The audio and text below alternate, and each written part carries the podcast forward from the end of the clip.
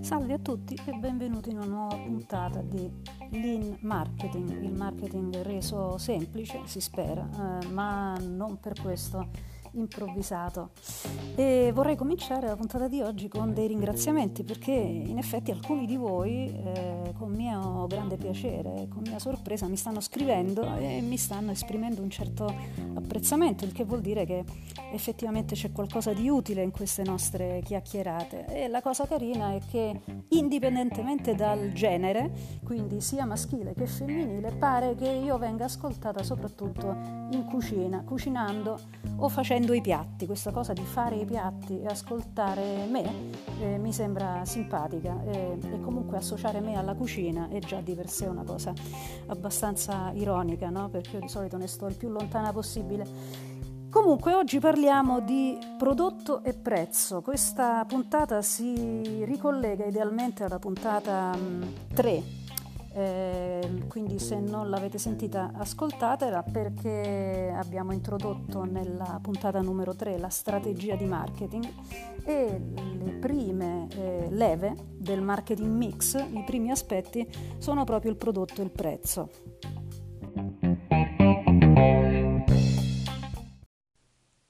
Prodotto e prezzo sono proprio le primissime scelte strategiche che bisogna fare e magari sono argomenti di solito trattati in maniera un pochino noiosa oppure vengono dati per scontati e quindi il marketer viene identificato con chi si occupa di comunicazione perché la comunicazione è più figa, perché la comunicazione è più divertente. Eh, in realtà non si va da nessuna parte con una buona comunicazione se non si parte appunto da un eh, buona strategia di prodotto e una buona strategia di prezzo eh, a cui appunto vendere quel prodotto o servizio, chiaramente a cui posizionare quel, quel prodotto o servizio. Ehm, cercherò quindi con questa chiacchierata di rendere questo argomento della strategia di prodotto e conseguentemente di prezzo un pochino più interessante rispetto a quello che si potrebbe pensare.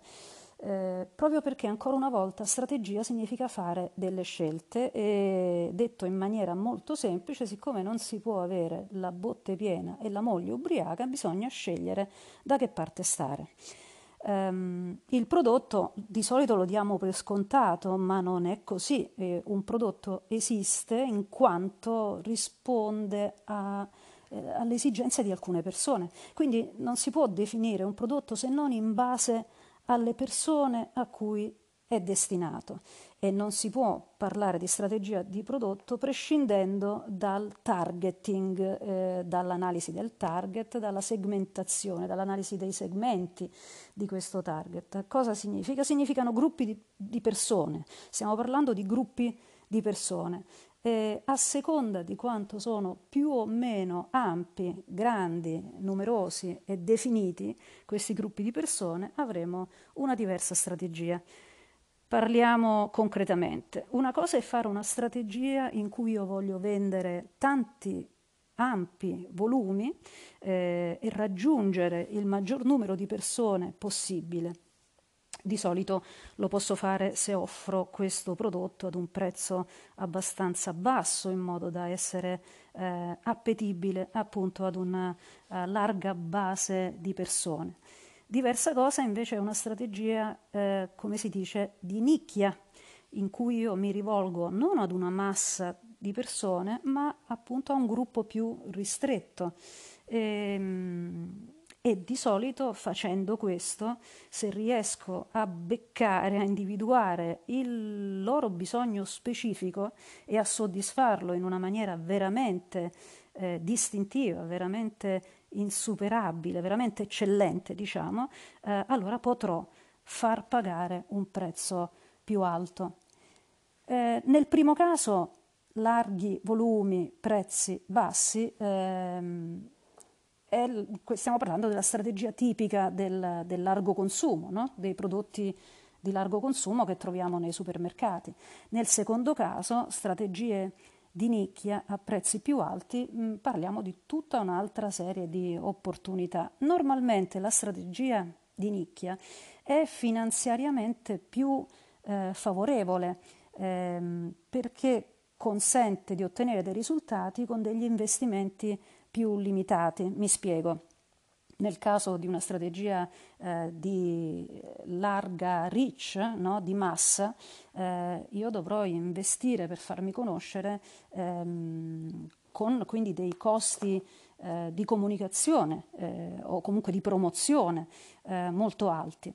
Possono essere dei costi per contatto bassi perché appunto faccio un piano tale da raggiungere tantissime persone, però su queste persone che raggiungo, poche saranno quelle che poi effettivamente si convertiranno. Quindi ho degli alti investimenti, un basso tasso di conversione, un basso costo per contatto, ma su questi contatti soltanto una bassa percentuale effettivamente mi comprerà, perché sono in concorrenza anche con molti altri prodotti simili, giusto?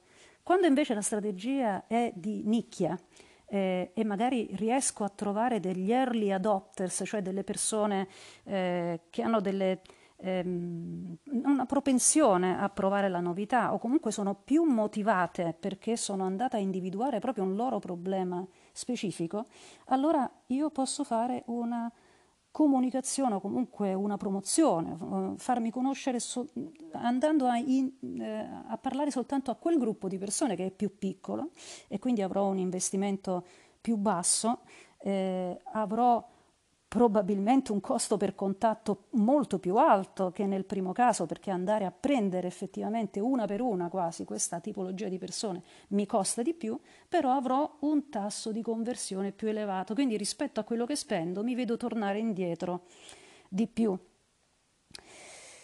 Definizione di nicchia. La nicchia è un gruppo di persone dalle esigenze, dalle caratteristiche omogenee, quindi non è un segmento generico socio-demografico, non lo so, le donne sopra i 50. No, non è sufficiente dire questo per fare una nicchia. Eh, è un segmento molto eh, specifico in termini di bisogni, quindi non in termini di caratteristiche delle persone. Eh, non importa che siano appunto eh, di un certo livello di reddito, non importa dove vivono, non importa che età abbiano, importa che però condividano eh, un'esigenza, magari una passione, un determinato tipo di bisogno. Esempio, non lo so, eh, i fumatori di pipa, ehm, gli intenditori di rum, ehm, donne che amano viaggiare da sole eh, ecco, questi sono esempi magari di nicchie che posso andare a soddisfare con delle soluzioni eh, eccellenti. Ecco, il marketing di nicchia, il prodotto di nicchia e quindi il marketing di questo eh, prodotto è vincente quando individua un gruppo molto specifico,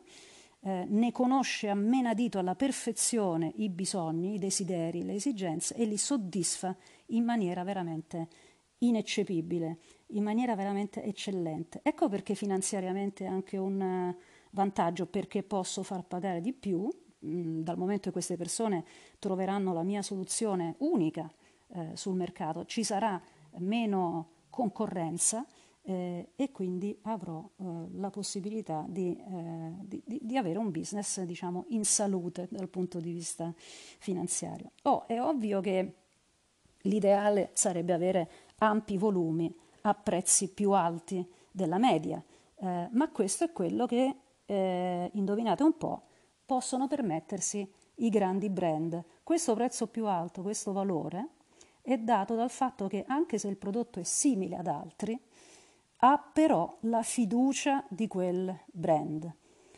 Ecco, a questo proposito, e qui ecco perché il branding è così importante no? e, e, e, salta fuori sempre, anche quando parliamo appunto di strategie di prodotto e di prezzo, se io oltre a un determinato prodotto ad un certo prezzo aggiungo il valore del brand, eh, è ovvio che sto eh, generando un, un, valore più alto sul mercato. No?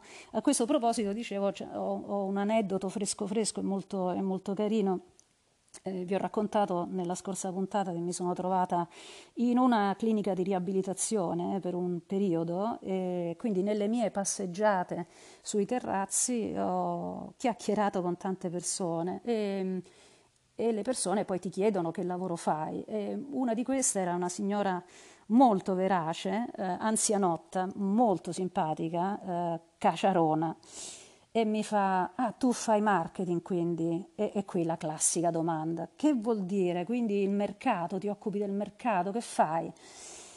E io non sapendo come cavarmela, le ho detto: Guarda, eh, guarda questa, la, le, le, stampelle che usiamo per camminare in questo momento, no? Lo vedi che questa stampella mia ha un nome sopra eh, che è diverso dal tuo. Però se tu entri in un negozio e ti propongono una con un nome piuttosto che una stampella con un altro nome, tu non fai nessuna differenza, giusto? Eh, mentre se invece tu entri in una sanitaria e dici voglio quelle di Dr. Scholl, eh, le ho fatto questo nome, lei ha, ha annuito perché è un nome che le, risu- che le, che le ritorna, che conosce. Eh, in quel caso tu sei andata a, a, chiedere quel prodotto e vuol dire che le persone di quell'azienda, della, della Dr. Scholl, hanno fatto un buon marketing. Per fare questa cosa, per farsi ricordare, ci sono delle tecniche, dei sistemi. Questi sistemi sono il marketing e io aiuto le persone a fare questa cosa. E lei fa ammazza, oh, mi hai spiegato proprio bene, oh, ammazza. Oh. Quindi, quindi, il branding ecco, è, è quella cosa che consente di farti ricordare